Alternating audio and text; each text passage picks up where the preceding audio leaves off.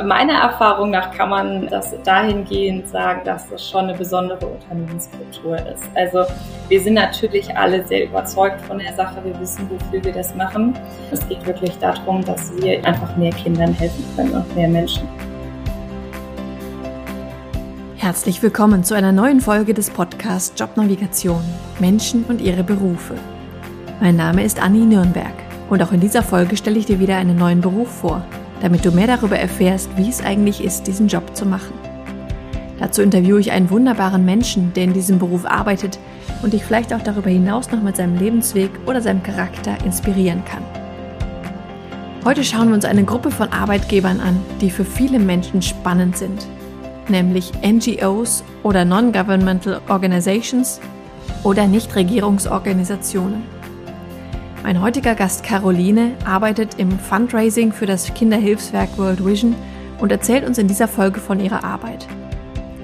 Wir sprechen darüber, was eine NGO als Arbeitgeber ausmacht und wie eine NGO funktioniert. Sie erzählt uns von ihrem Alltag und wie es für sie ist, täglich mit Schicksalen von Menschen, aber auch mit tollen Erfolgsgeschichten zu tun zu haben und wir unterhalten uns über ihren Weg ins Fundraising und alternative Wege dorthin. Das und noch viel mehr erfährst du in dieser Folge von Caroline. Heute spreche ich mit der lieben Caroline. Schön, dass du da bist. Ich freue mich, dich hier im Podcast zu Gast zu haben. Vielen Dank, Anni. Ich freue mich auch sehr. Caroline arbeitet im Fundraising bei der Organisation World Vision einer NGO, die Spenden einsetzt, um Hilfsprojekte in Entwicklungsländern umzusetzen, zum Beispiel mit Kinderpatenschaften. Und meine erste Frage ist, habe ich das richtig wiedergegeben? Was macht World Vision eigentlich? Ich glaube, du kannst das besser in Worte fassen, als ich es tue. Das war schon sehr gut. Also World Vision ist ein internationales Kinderhilfswerk. Mhm. Uns gibt es seit über 70 Jahren weltweit und unser Büro in Deutschland gibt es jetzt seit über 40 Jahren. Mhm. Und wir arbeiten im Grunde in allen Bereichen der humanitären Hilfe. Das heißt, wie du eben schon gesagt hast, die langfristige Entwicklungszusammenarbeit, ähm, die so der Kern ist unserer Tätigkeit, aber auch Hilfe in Krisengebieten und sogenannten fragilen Kontexten. Das sind dann zum Beispiel Regionen, in denen wir keine langfristigen Projekte aufbauen können, weil sie mhm. zum Beispiel durch Konflikte oder sonstige Krisen zu stark geprägt sind. Und wir haben den Bereich Katastrophenhilfe, in dem World Vision weltweit aktiv ist. Und von Deutschland aus haben wir momentan Projekte in über 100 Ländern. Das ist wow. so ganz kurz zusammengefasst, ja. Und das alles Entwicklungsländer oder sind da auch Schwellenländer oder so dabei? Das ist ganz unterschiedlich. Also da sind auch Schwellenländer dabei. Ähm, es sind natürlich die ärmsten Länder auf der Welt, aber gerade zum Beispiel im Katastrophenfall, wie jetzt zum Beispiel im Ukraine-Krieg, sind wir auch in solchen Ländern dann aktiv. Mhm.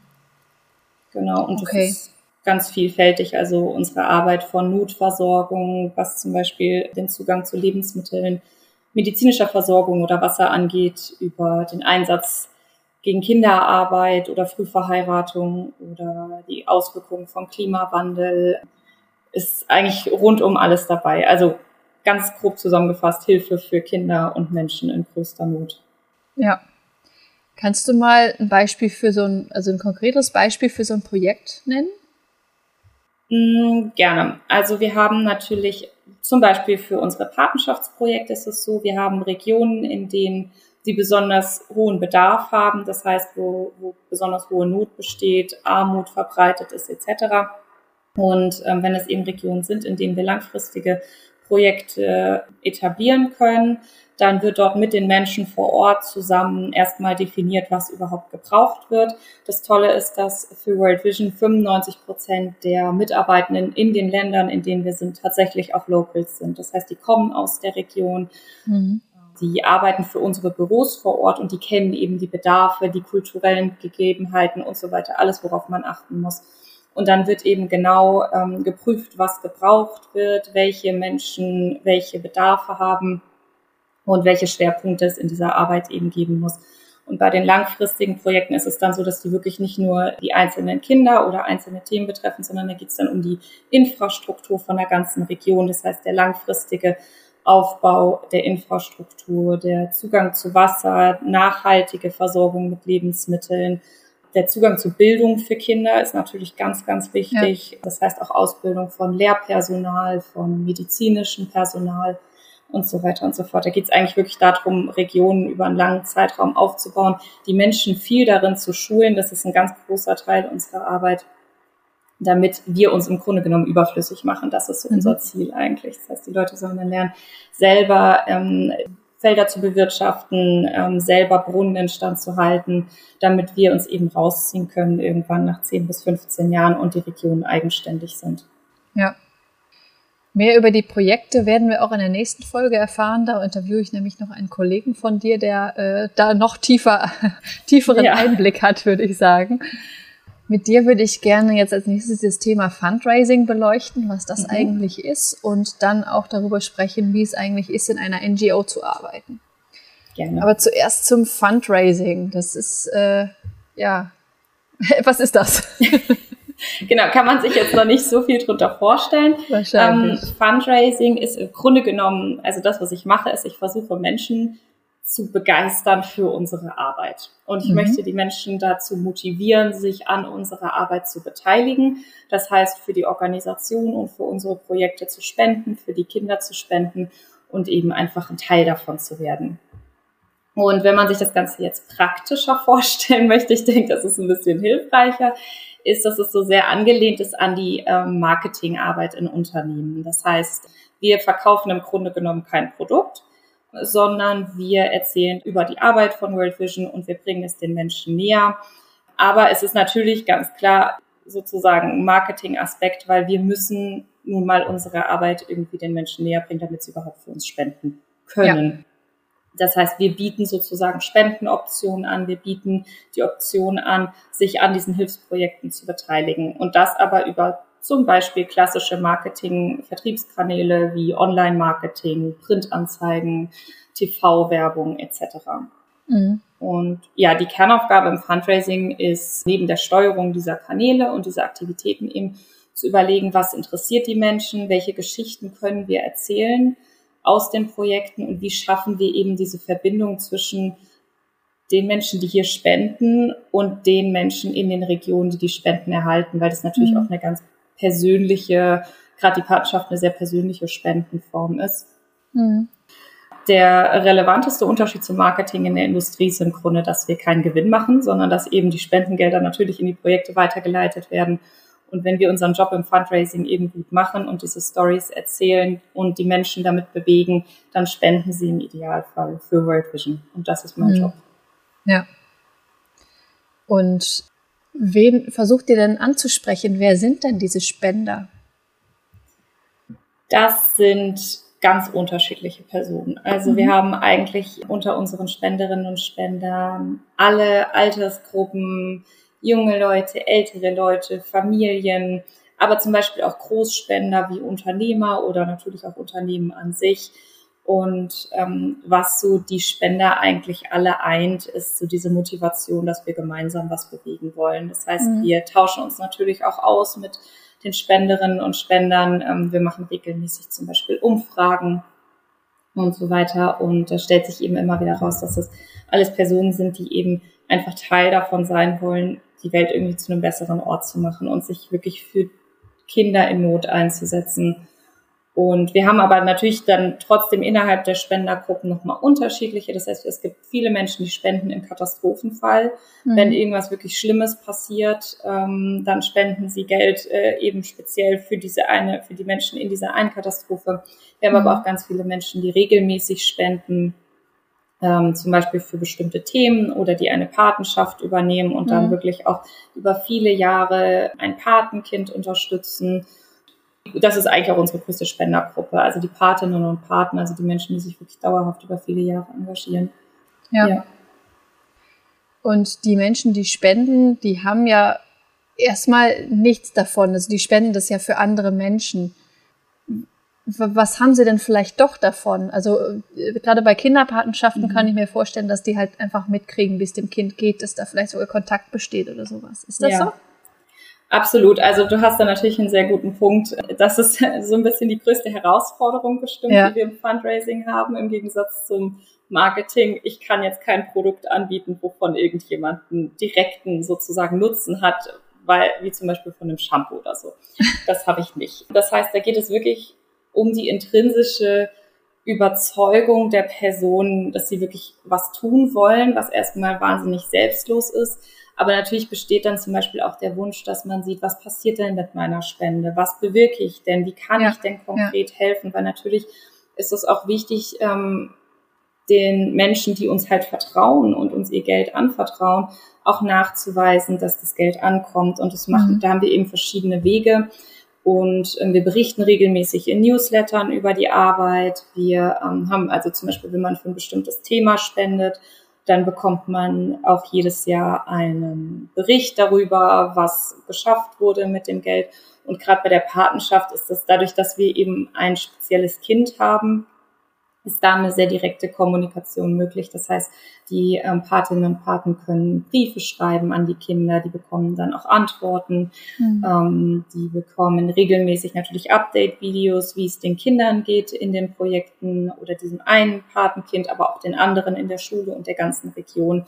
Und ähm, so versuchen wir eben diese Beziehung zwischen den Spenderinnen und den Menschen in den Projekten halt möglichst anschaulich zu machen und möglichst transparent aufzuzeigen, was bewirkt werden kann mit der Spende. Und das ist dann schon was, was die Leute auch sehr zu schätzen wissen und was sie dann wirklich auch begeistert und ähm, dazu bringt, dann auch dabei zu bleiben und Briefe zu schreiben oder auch zum Beispiel dann doch mal in einer anderen Katastrophe noch zu spenden, weil das einfach mhm. ein Vertrauensverhältnis ist, was dann da geschaffen werden kann. Mhm. Und das, was die Leute spenden, kommt dann komplett bei der, in dem Projekt an? Oder irgendwie müsste ihr ja auch bezahlt werden zum Beispiel? Genau, also es ist so, die, ähm, die privaten Hilfswerke arbeiten eigentlich alle so, dass ein ähm, Bestand, also ein Teil der Spenden für Verwaltungszwecke eben genutzt wird, damit die mhm. Personen in den ähm, Büros bezahlt werden können. Und bei uns ist der Anteil der ähm, Verwaltungskosten 14 Prozent. Damit liegt World Vision, ich glaube sogar deutlich über dem Wettbewerb, wenn mich nicht alles täuscht, aber das ist alles so um den Dreh. Ähm, und damit das eben auch alles in einem Rahmen ist, werden wir vom DZI jährlich geprüft. Mhm. Das heißt, es gibt da ein Institut und äh, das wird dann die geben Richtlinien raus, was als angemessen empfunden wird, was als gut empfunden wird. Und da wird jährlich geprüft und geguckt, ob die Gelder eben verantwortungsvoll und ordentlich eingesetzt werden. Mhm. Von diesen 14, von diesen 100 Prozent Spende werden dann 14 Prozent für die Verwaltungskosten genutzt und 86 Prozent gehen dann tatsächlich direkt ins Projekt. Mhm. Was ich auch relativ viel finde. Ja, also wie gesagt, das ist auch ein ganz guter Wert, wenn ja. man sich die ganzen Organisationen mal anschaut. Ja. Das ist eben möglich, weil wir so viele Menschen haben, die dauerhaft spenden. Ne, dadurch, dass wir jeden Monat oder jedes Jahr diese zuverlässigen Einnahmen sozusagen haben, können wir Kosten einfach reduzieren und kosteneffizienter arbeiten. Ja, macht Sinn. Wie viele Mitarbeiter hat denn eigentlich World Vision? Ähm, in Deutschland sind wir ungefähr 160, wenn mich nicht alles täuscht. Mhm. Also das sind dann ähm, wie in jedem Unternehmen eigentlich auch. Wir haben halt das Fundraising und wir haben eine Presseabteilung, unser Medienteam, ähm, was viel informiert und ähm, Kontakte vermittelt, Ansprechpartner vermittelt, zum Beispiel für deutsche Medien aus den Projektgebieten. Aber wir haben natürlich auch eine kleine Personalabteilung, Ganz mhm. wichtig, unsere Finanzabteilung, selbstverständlich. Also der Aufbau wie von einem normalen Unternehmen, genau. Ja.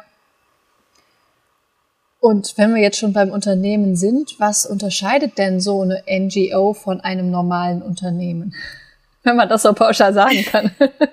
Also meiner Erfahrung nach kann man ähm, das dahingehend sagen, dass das schon eine besondere Unternehmenskultur ist. Also mhm. wir sind natürlich alle sehr überzeugt von der Sache. Wir wissen, wofür wir das machen.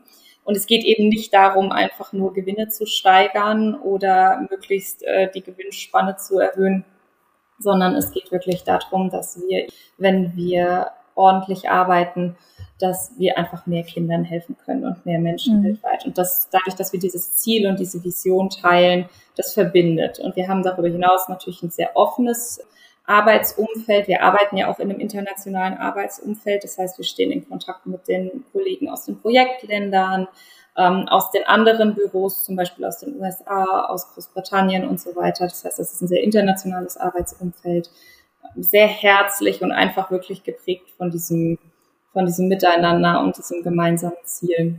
Mhm.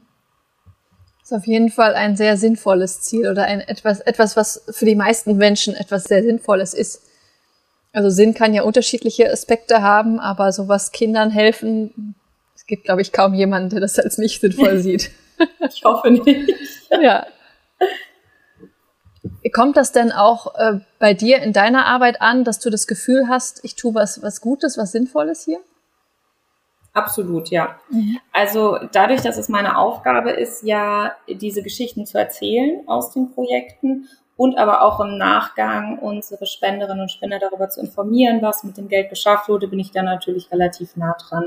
Mhm. Ähm, und sehe einfach, was, was bewirkt werden kann. Und man denkt es ja immer als Einzelner gar nicht, wenn ich da jetzt irgendwie mal 20 Euro spende oder meine 10 Euro im Monat oder so. Aber dadurch, dass es halt so viele Menschen sind, ist die Wirkung dann doch einfach toll. Und ähm, das ist dann halt tatsächlich was, was einem im Alltag, auch im beruflichen Alltag einfach motiviert, wenn man sieht, was für tolle Erfolge da erzielt werden können. Warst du auch schon mal vor Ort in so einem Projekt? Ich war tatsächlich dieses Jahr das erste Mal in ähm, genau in Vietnam in einem unserer, das war auch ein Patenschaftsprojekt, das heißt eins, was über einen sehr langen Zeitraum schon besteht. Und das war eine ganz besonders tolle Erfahrung, muss ich sagen. Das hat auch tatsächlich nochmal für mich einiges in den, in den Kontext gerückt. Es war großartig, das einfach vor Ort zu sehen. Das war ähm, in der Nähe von Da Nang und in dem in, dem, in der Projektregion war die Armutsquote, als World Vision angefangen hat, sehr, sehr hoch. Das heißt, es waren mhm. viele Kinder nicht in der Schule. Viele Familien hatten halt eben einfach kein Geld, um die Kinder ordentlich zu ernähren, geschweige denn in die Schule zu schicken. Und World Vision war schon viele Jahre jetzt da.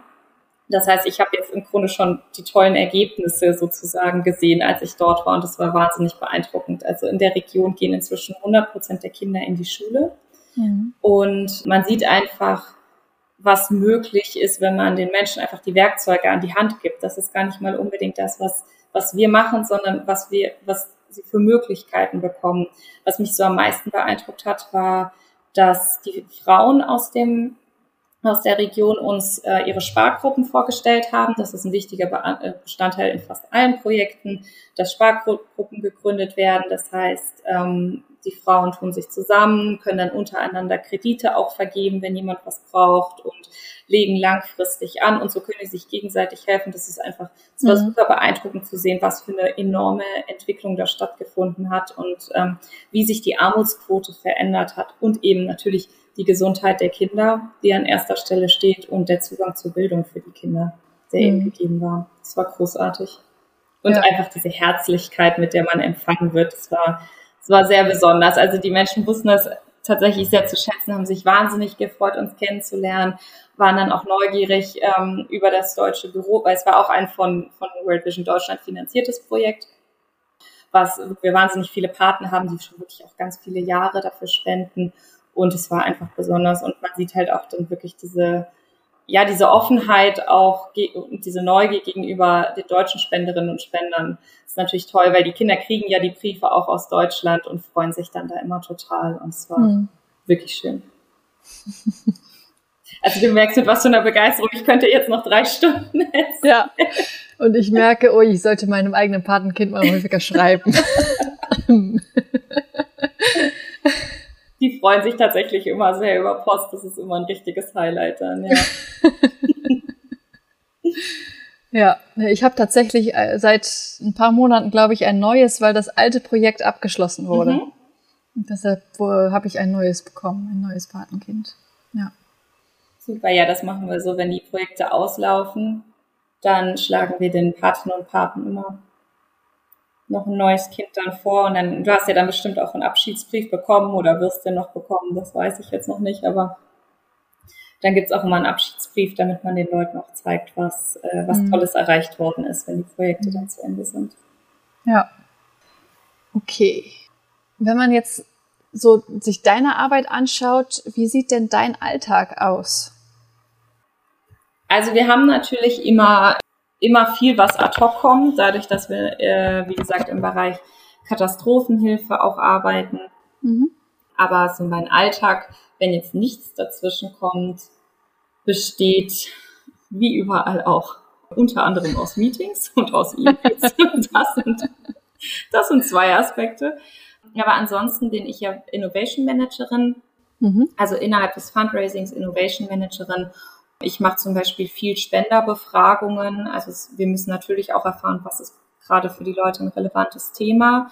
Ähm, wir haben jetzt zum Beispiel dieses Jahr eine Kampagne zum Thema Mädchenrechte gemacht und Frauenrechte. Das bietet sich einfach an, weil wir natürlich wissen, dass das auch die Menschen hier vor Ort wahnsinnig beschäftigt, auch in, mhm. in unserem persönlichen Kontext und in unserem Alltag. Das heißt, meine Aufgabe ist auch herauszufinden, was beschäftigt die Leute, womit kann man sie begeistern und wo kann man eben diese Verknüpfung schaffen mhm. zwischen der Person, die hier sitzt und spendet und zwischen der Person, die im Projekt ist und Unterstützung bekommt. Das mache ich also zum Teil dann auch eben Marktforschungen, aber auch so die klassische Kampagnensteuerung, wo es wirklich darum geht zu gucken, welche Fundraising-Materialien, welche Stories in unserem Fall setzen wir ein, welche Kanäle können wir benutzen, welche Online-Kampagnen können wir gestalten. Dafür haben wir unser Digital-Marketing, was da, wo die Expertinnen dafür sitzen. Ähm, genau, das ist so mein Alltag. Mhm. Okay.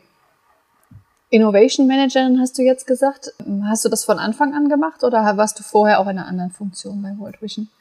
Also ich habe angefangen vor genau vier Jahren jetzt als Fundraising Managerin. Mhm. Und da war mein Aufgabenbereich tatsächlich das Katastrophen-Fundraising. Mhm. Das heißt, im Katastrophenfall, aber wir haben ja auch viele von diesen sogenannten vergessenen Krisen. Also diese ganzen Katastrophen, die kontinuierlich auf der ganzen Welt passieren, die nicht so groß medial aufbereitet werden oder die nicht immer in unseren Köpfen sind, aber dennoch sind wir natürlich auch da aktiv. Und da gibt es viele Leute, die eben auch speziell für solche Projekte spenden. Und das war mein Arbeitsbereich und natürlich dann die Katastrophen, für die wir große Aufrufe machen, wenn halt hier in den Medien viel darüber berichtet wird. Und jetzt bin ich seit einem Jahr Innovation Managerin. Das heißt, ich komme aus den Sozialwissenschaften, habe viel Statistik gemacht, quantitative und qualitative Forschung. Das war schon immer so ein bisschen meine Leidenschaft. Und ja. glücklicherweise, wie gesagt, machen wir auch Marktforschung. Es gibt viele Spenderbefragungen, ähm, mhm. viel, was wir natürlich auch lernen müssen über unsere Spenderinnen und Spender. Und das ist jetzt so mein Schwerpunkt und auch so ein bisschen zu gucken, was machen die anderen Organisationen, was kann man vielleicht mal Neues anbieten, wo kann man sich noch verbessern. Mhm. Genau. Spannendes Feld, also hört sich cool an. Super spannend, ja. Also gerade ähm, die NGOs sind da auch wahnsinnig umtriebig, wenn es darum geht, wirklich auch zu überlegen, was kann man Neues anbieten. Ja. Also gerade während Corona ähm, wurden auch wir da kreativ und dann gab es Online-Fundraising-Aktionen und so weiter. Der Spendenmarkt entwickelt sich ja auch kontinuierlich weiter. Ähm, mhm. Und von daher müssen wir da auch mit der Zeit gehen. Ja. Ist es denn eigentlich wirklich so, dass Weihnachten so eine spendenintensive Zeit ist? Ja, das ist tatsächlich, also absolut, die Vorweihnachtssaison ist unsere wichtigste Zeit. Aber natürlich ja. auch eine große Herausforderung, weil es für alle NGOs die wichtigste Zeit ja. ist. Genau, also das ist schon der Schwerpunkt im Jahr. Aber wie gesagt, wir haben glücklicherweise ganz, ganz viele Menschen, die sich dauerhaft engagieren mhm. und über das ganze Jahr hinweg. Und äh, im Katastrophenfall äh, ist es tatsächlich saisonal völlig unabhängig. Im Katastrophenfall selbst ist es dann so, dass die Spendenbereitschaft der Menschen immer sehr, sehr hoch ist. Mhm. Aber so das Gängige für Weihnachten, ja. Auch weil viele Leute, das ist ja auch eine tolle Sache, viele Leute jetzt auch Spenden verschenken. Das wird ja immer größer. Ja. Also nicht nur die Spende, die man selbst tätigt, sondern auch die Spende, die man verschenkt, weil ja. wir kennen es ja alle irgendwie, man weiß oft einfach gar nicht, was man was man jemandem noch kaufen soll. Genau, der Trend geht immer mehr dahin und deshalb für uns ganz wichtig, ja. Ja, das habe ich auch schon häufig gehört und auch schon mitgemacht. Ja. Okay. Du hast eben schon angesprochen, also angerissen, wie dein eigener Weg war. Vielleicht magst du das nochmal ein bisschen ausführlicher machen, wo du eigentlich herkommst, was du studiert hast, was du vorher gemacht hast. Mhm, gerne. Also ich habe Soziologie studiert, habe meinen Master gemacht und hatte da, wie gesagt, schon viel, ähm, also einer meiner Schwerpunkte war eben Statistik. Genau, danach war ich so, also ich habe eigentlich immer im Bereich PR und Marketing schon gearbeitet, auch neben mhm. der Uni und äh, war dann jahrelang erstmal Pressereferentin, habe selber viel geschrieben und bin dann nach oh, drei, vier Jahren Pressereferentin zu World Vision gekommen. Und da dann tatsächlich so diesen Quereinstieg habe ich ins Marketing beziehungsweise Fundraising, vom Marketing ins Fundraising genommen. Das heißt, ähm, viele von uns kommen auch aus den so typischen Bereichen BL, BWL, Marketing, PR und mhm. Sozial- und Gesellschaftswissenschaften. Ähm, aber wir haben auch einige Quereinsteigerinnen und Quereinsteiger. Also wir sind ganz, ganz bunt gemischt und mein Weg war dann eben genau die Sozialwissenschaften und dann PR und dann Fundraising. Ja. Und was hat dich damals dazu bewogen, bei World Vision einzusteigen? Also ich hatte immer den Wunsch, im Non-Profit-Bereich zu arbeiten. Das war schon so. Ich, ich gehöre zu den, zu den Leuten, die immer die Hoffnung hatten, äh, was acht Stunden am Tag dann was zu machen, was irgendwie hilfreich ist. Mhm. Ähm, von daher gut, ich meine, wie gesagt, ich komme ja auch aus der Soziologie, also ich bin da vielleicht auch ein bisschen geprägt schon gewesen. Ich war einfach überzeugt von der Organisation und von der Arbeit, die World Vision macht und mich hat auch tatsächlich das internationale Arbeitsumfeld sehr gereizt. Also es gibt ja mhm. auch viele tolle lokale NGOs, aber das war halt für mich einer der großen Gründe. Ähm, ich wollte unbedingt in eine große Organisation, die auch global arbeitet. Und das merkt man auch bei uns im Büros natürlich auch kulturell sehr vielfältig und es ist einfach wahnsinnig spannend, auch mit den Kolleginnen und Kollegen. Dann war der zweite Aspekt, als ich tatsächlich im Gespräch saß, in meinem zweiten Gespräch, es war ein zweistufiges Bewerbungsverfahren bei mir, und da hatte ich mit einer Kollegin aus meinem dann Team gesprochen, späteren Team dann, und die hat mit einer derartigen Begeisterung von World Vision erzählt und von den Projekten, die war zu dem Zeitpunkt schon, ich glaube, zehn Jahre dabei oder so. Die war so begeistert und, und hat so voller Elan und, äh, und Euphorie darüber gesprochen und das war für mich dann tatsächlich der ausschlaggebende Faktor, habe ich ihr dann auch später gesagt. Ich gedacht, du warst so überzeugend und so begeistert. habe ich gedacht, gut, was will man da zweifeln? Ja. Sehr schön. Ich kann mir vorstellen, dass, äh, dass so eine NGO als Arbeitgeber sehr beliebt ist. Nimmst du das auch so wahr, dass, dass ihr so viele Bewerbungen habt oder so? Grundsätzlich würde ich sagen, ja. Also ich kann jetzt natürlich hauptsächlich für den Bereich mhm. ähm, Fundraising sprechen. Also die NGOs sind beliebte Arbeitgeber, das auf jeden Fall. Aber ich würde mal sagen, wir sind grundsätzlich so wie alle Unternehmen und anderen Organisationen auch im jetzt momentan Arbeitsnehmermarkt, äh, mhm. Arbeitnehmermarkt. Und von daher, wir haben eigentlich dieselben Herausforderungen wie viele andere, aber äh, wir können uns auf jeden Fall nicht beklagen, dass wir nicht genügend Nachwuchs bekommen. okay, sehr schön. Du hast eben schon gesagt, dass, dass so der, die, die Lebenswege oder die, das, was die Leute vorher gemacht haben, sehr divers ist. Mhm. Was bräuchte man denn, um zum Beispiel als Fundraising-Managerin bei euch einzusteigen? Was Gibt es da irgendwelche fachlichen Voraussetzungen? Braucht man ein Studium? Oder gibt es auch persönliche Voraussetzungen? Also die meisten von uns, habe ich ja gesagt, kommen aus diesen Bereichen ähm, Sozialwissenschaften, Gesellschaftswissenschaften. Ähm, die haben, meine ich, auch fast alle ein Studium. Mhm. Aber wie gesagt, ähm, wir haben auch Quereinsteigerinnen und Quereinsteiger. Insofern, ähm, das lässt sich eigentlich vorher gar nicht so klar definieren. Wichtig ist eigentlich wie überall, dass die Englischkenntnisse passen, vor allem die Begeisterungsfähigkeit für die Sache selbst Genau, und neben diesen äh, üblichen Wegen gibt es inzwischen auch immer mehr spezifische Ausbildungswege für den Bereich Fundraising, zum Beispiel die Fundraising Akademie und ähnliches. Ähm, also da ist eine Vielzahl an Möglichkeiten, die man inzwischen hat, um ins Fundraising reinzukommen. Genau. Okay. Fundraising Akademie. Werde ich mal gucken, ähm, dass ich die auch verlinke dann in den Show Notes. Ja. ja. Okay. Ähm, du hast gerade Englischkenntnisse angesprochen. Was ist mit weiteren Sprachkenntnissen? Oder passiert die Kommunikation auch mit den Leuten aus den anderen Ländern eigentlich nur auf Englisch? Äh, wir sprechen eigentlich größtenteils Englisch. Wenn es dann in die Projektregion geht, das kann Stefan dann nächste Woche erzählen. Okay. Ähm, da geht's dann, also in der, Pro in der Projektabteilung selbst ähm, muss es dann ausdifferenzierter, also muss, muss es dann besser abgestimmt werden, je nachdem, mit welchen Projektländern die ähm, Mitarbeitenden zu tun haben. Bei uns im Fundraising ist eigentlich Englisch die Kommunikation. Mhm. Okay. Und ähm, ihr habt aber dann auch mit den, mit den Leuten vor Ort zu tun, einfach auch um die Geschichten zu hören und sowas, ne? Ähm, teils, teils. Also es ist so, wir haben ja ganz viele Büros auf der ganzen mhm. Welt und wir haben sozusagen WVI, World Vision International, als Dach.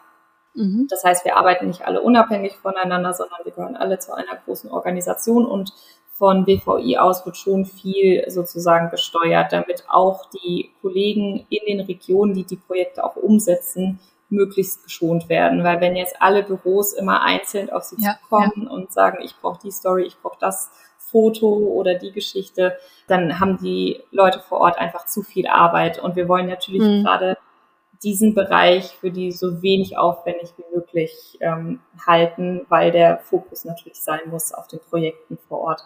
Deshalb wird es zentral gesteuert und ähm, da sind die Kollegen auf der ganzen Welt verstreut. Also wir haben Mitarbeiter in den USA, in Großbritannien, Neuseeland, Australien, die arbeiten dann alle da. Und wir als deutsches Büro kommunizieren dann in der Regel mit World Vision International, mit den Kollegen ah, aus ja. den jeweiligen Arbeitsgruppen, je nachdem, was wir brauchen. Es ist aber auch schon passiert, dass es wirklich so eine spezifische Anfrage war, dass wir äh, direkt ans Projekt ähm, rangetreten sind und dort angefragt haben. Wo das zum Beispiel häufig ähm, vorkommt, ist im Katastrophenfall, wenn es dann wirklich darum geht, dass ganz, ganz schnell ein Foto mhm. gebraucht wird oder zum Beispiel eine Person vor Ort, die als Kontaktperson für deutsche Medien zum Beispiel ähm, äh, angeboten wird, um von vor Ort zu berichten und dann tatsächlich auch über die Situation zu berichten, dann geht man in der Regel direkt ans Projekt. Mhm. Okay. Ist es dir auch manchmal zu viel, sich so viel mit menschlichem Leid und Katastrophen sich zu beschäftigen? Also, es hält sich sehr im Rahmen, muss ich sagen. Ähm, wir sehen natürlich viele Geschichten und Bilder, die ganz, ganz schlimm sind. Ähm, aber wir sehen auch, und das ist halt die andere Seite, mhm. diese Erfolgsgeschichten und was Großartiges bewirkt werden kann. Und wir im Fundraising, würde ich sagen, sind da noch äh, relativ verschont. Die Kollegen vor Ort sind dann natürlich viel, viel stärker involviert und haben da viel mehr zu tragen. Mhm. Oder auch in den Projektregionen. Aber ich würde schon sagen, dass ähm, wir vom Typ her dann eher fröhlichere Personen sind und man muss, also man muss das definitiv schon auch aushalten können. Also ja. das ist schon der Fall, weil manchmal ist es einfach einfach schlimm, was man sieht und die Statistiken, mit denen man, also die Zahlen, mit denen man konfrontiert wird, mhm. was man alles sieht, was jetzt nicht jeden Tag, man kennt es ja, wenn man hier die Nachrichten anschaltet, hat man schon oft das Gefühl, es ist irgendwie überwältigend und wir sehen natürlich noch viel, viel mehr. Mhm. Das, manchmal ist es schon viel, aber die Erfolgsgeschichten, die wir sehen und das Positive, was bewirkt wird und vor allem diese unglaubliche Freude, die, die die Kinder, egal in was für gravierenden Situationen sie sind, wir sehen immer die Kinder, die lachen, die spielen, die so mhm. unglaublich resilient sind. Das ist so bewundernswert und das ist einfach immer, das ist einfach dann schön zu sehen. Mhm. Ja, das glaube ich. Da kann man sich dann auch ein Scheibchen von abschneiden. Absolut, zu 100 Prozent, ja. ja. Ähm, wenn sich jetzt jemand von den Zuhörern interessiert, bei einer NGO, sag, sag jetzt erstmal allgemein bei einer NGO einzusteigen, mhm. wie findet man die denn? Gibt's da irgendwie Portale, weißt du von irgendwie sowas? Oder googelt man ja. einfach NGO, arbeiten in einer NGO? Also es gibt, äh, wir schreiben zum Beispiel unsere Stellen auf den gängigen Jobportalen aus, also Stepstone, mhm. Indeed und so weiter und so fort. Da habe ich damals zum Beispiel auch meine Fundraising Manager Stelle gefunden. Wir haben Stellenangebote auf der Website. Also ich würde sagen, generell ist es äh, immer auch gut, auf den, auf den Websites selbst zu schauen. Mhm. Aber es gibt auch, äh, ich weiß gar nicht, wie die alle heißen, Talents for Good und solche Sachen. Also es gibt auch spezielle tatsächlich Bewerberportale für NGOs oder sogenannte Social Companies oder Stellen innerhalb von Unternehmen, die zum Beispiel Corporate Social Responsibility mhm. irgendwie beinhalten oder abdecken oder so. Von daher, da muss man sich ein bisschen informieren. Ähm, wie gesagt, die gängigen Portale, da schreiben, glaube ich, zumindest die großen Organisationen aus und dann diese kleineren, äh, wirklich NGO-spezifischen Portale gibt es auch. Mhm. Und ich glaube, ich, also ich weiß jetzt nicht, wie es bei anderen Organisationen so, bei uns ist zum Beispiel so, wir freuen uns natürlich auch immer über Initiativbewerbungen. Da darf man sich immer gar nicht abschrecken lassen, dass Fundraising so speziell klingt, weil wir bieten auch immer viele Fortbildungen und Weiterbildungsmöglichkeiten an und so. Also es ist wirklich so, dass wir ganz viele Möglichkeiten auch bekommen, uns da in diesen sehr spezifischen Kontext einzuarbeiten und uns in dem Bereich auch weiterzubilden. Mhm. Ihr sitzt ja in Frankfurt, wenn ich das richtig verstanden habe. In der Nähe von Frankfurt. In der Nähe von Frankfurt, genau. okay. Ja. Aber du hast vorhin äh, auch gesagt, dass auch Homeoffice gut bei euch möglich ist und auch vor Corona schon war. Genau. Also das hatten wir tatsächlich schon, also die Homeoffice-Regelung bei World Vision war schon immer sehr gut. Und gut, jetzt seit Corona hat sich das wie fast überall natürlich auch nochmal verändert. Aber wir arbeiten mehrere Tage die Woche zu Hause und wir haben auch während Corona, während der letzten Jahre viele neue Mitarbeiterinnen bekommen, die auch nicht mehr in Frankfurt oder hier mhm. in der Umgebung wohnen. Und das klappt wirklich ganz toll. Da sind auch wirklich alle sehr dankbar für. Ja. Gerade die Kollegen wie Stefan jetzt nächste Woche, die auch viel reisen und viel auch länger, länger mal weg sind, für die ist das natürlich ganz besonders wichtig, dass die dann auch Zeit zu Hause verbringen können. Ja, natürlich. Eine Sache fällt mir noch ein, du hast gerade Corona genannt. Wie war denn Corona für, für euch? War dann eher die Spendenbereitschaft, hat die sich irgendwie verändert von den Menschen? Also das war tatsächlich eine, also ich muss wirklich sagen, faszinierende Zeit auch im Fundraising, weil das ja. war das erste Mal, dass unsere Spenderinnen und Spender wirklich genauso betroffen waren von der Katastrophe wie die Projekte. Also ja, ja. Das war, wir wussten wirklich nicht genau, was auf uns zukommt und haben dann aber gesehen, dass die Spendenbereitschaft unglaublich hoch war. Mhm wir haben ganz eng natürlich uns mit anderen Organisationen ausgetauscht, um wirklich zu gucken, okay, wie, wohin geht der Trend? Wir, wir haben es einfach nicht gewusst. Die Lage war wirklich auch lange unklar. Mhm. Und letztlich müssen wir aber im Nachgang sagen, dass die Spendenbereitschaft wirklich hoch war. Es war beeindruckend, dass ähm, die Menschen, die selber irgendwie verängstigt waren und die Belastung war ja für alle unglaublich hoch. Aber nichtsdestotrotz hatten wir so viele anfragen, wie es den Kindern in den Projekten geht, den Menschen in den Projekten. Und wir mussten auch alles umstellen. Das heißt, ähm, innerhalb der Projekte, egal ob das jetzt ähm, unsere Projekte für Geflüchtete waren in den Camps oder unsere äh, Entwicklungszusammenarbeitsprojekte, es mussten überall Anpassungen vorgenommen werden. Das heißt, auch World Vision hat einen globalen Katastropheneinsatz ähm, in die Wege geleitet und äh, die Spenderinnen und Spender haben das total unterstützt und waren mhm. super engagiert und das war, also es war wirklich dann toll zu sehen. Das glaube ich. Schön. Ja, war auch beeindruckend, weil es war wirklich, also wir standen erstmal da und wussten nicht so recht, recht, recht äh, vor oder zurück, weil es halt einfach noch nie passiert ist, ja. dass wir alle von derselben Katastrophe betroffen waren. Ja. Novum im Nachgang. Ja, also diese, gerade von den Leuten, die sich sehr langfristig engagieren und sehr lange dabei sind, ist es unglaublich, wie hoch da die Bereitschaft ist, auch jetzt nachdem ähm, uns auch die Folgen von dem Ukraine-Krieg treffen mit Inflation, mhm. Gaspreisen etc. Nichtsdestotrotz war die Spendenbereitschaft und ist sie auch immer weiter einfach hoch. Mhm. Das ist einfach unglaublich zu sehen. Da sind wir auch super dankbar für. Ja, schön.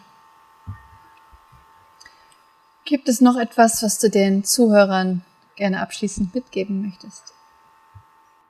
Ja, also ich könnte jedem mitgeben, dass auf jeden Fall ähm, ein Blick in die Stellenausschreibung von NGOs äh, wert ist.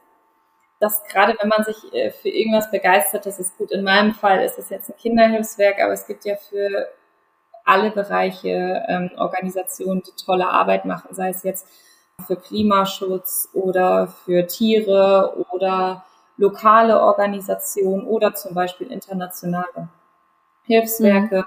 das lohnt sich einfach. Und wenn man wirklich mit so viel Begeisterung bei der Sache ist, dann ist es was ganz Besonderes und dann bringt es auch eine, also zumindest für mich, eine besondere Qualität und eine besondere Freude einfach in meinen Arbeitsalltag. Von daher, ich kann es jedem empfehlen. Vielen lieben Dank. War eine, ein sehr schönes Interview. Hat mir sehr viel Freude gemacht. Danke mir auch. Das war eine weitere Folge des Podcasts Jobnavigation Menschen und ihre Berufe mit Anni Nürnberg. Wenn ich dich mit diesem Interview inspirieren konnte, freut mich das tierisch, denn dafür mache ich diese Arbeit. Hör dir auch gerne noch andere Podcast-Folgen an, um die Unterschiede zwischen möglichen Berufen klarer zu verstehen und dich von verschiedenen Menschen inspirieren zu lassen. In den Show Notes verlinke ich dir ähnliche Folgen. Wenn dir das Interview gefallen hat, habe ich eine kleine Bitte an dich. Bitte geh in deiner Podcast-App auf die Übersichtsseite dieses Podcasts und gib ihm eine Bewertung. Am besten mit fünf Sternen. Das kannst du jetzt machen, während du den Rest der Folge hörst. Damit hilfst du mit, dass noch mehr Menschen von dem Podcast profitieren können. Vielen lieben Dank. Vielleicht bist du ja auf der Suche nach einem Beruf, in dem du so richtig glücklich bist, wie meine Gäste in diesem Podcast. Wenn du dir Unterstützung wünschst bei der Frage, welcher das für dich sein könnte und wo du so richtig aufgehst, helfe ich dir gerne, Klarheit zu finden. Du hast dabei die Wahl. Du kannst dir selbst in einem strukturierten Online-Kurs selbst erarbeiten, welcher Beruf dich maximal erfüllt. Oder du wirst von mir im Coaching an die Hand genommen und wir gehen den Weg gemeinsam. Wie ich bei beiden Varianten vorgehe, kannst du dir in Folge 100 anhören. Mehr Informationen zu meinen Angeboten findest du auf der Webseite. Sie ist in den Show Notes verlinkt. Wenn du mehr zu mir als Person erfahren möchtest, empfehle ich dir, die Folgen 10 und 20 anzuhören. Dort erzähle ich von meinem eigenen Weg, der mich zu meinem Traumjob, nämlich dem Berufscoaching, geführt hat. Es ist so schön, einen Beruf zu haben, wo du wirklich gerne hingehst, in dem du mit Leichtigkeit erfolgreich bist, wo du deine Stärken und Talente einsetzen kannst, der dich einfach auf allen Ebenen erfüllt und glücklich macht. Ich wünsche dir von Herzen, dass du dieses Gefühl erlebst. Und zwar möglichst jeden Arbeitstag. Deine Anni von Jobnavigation.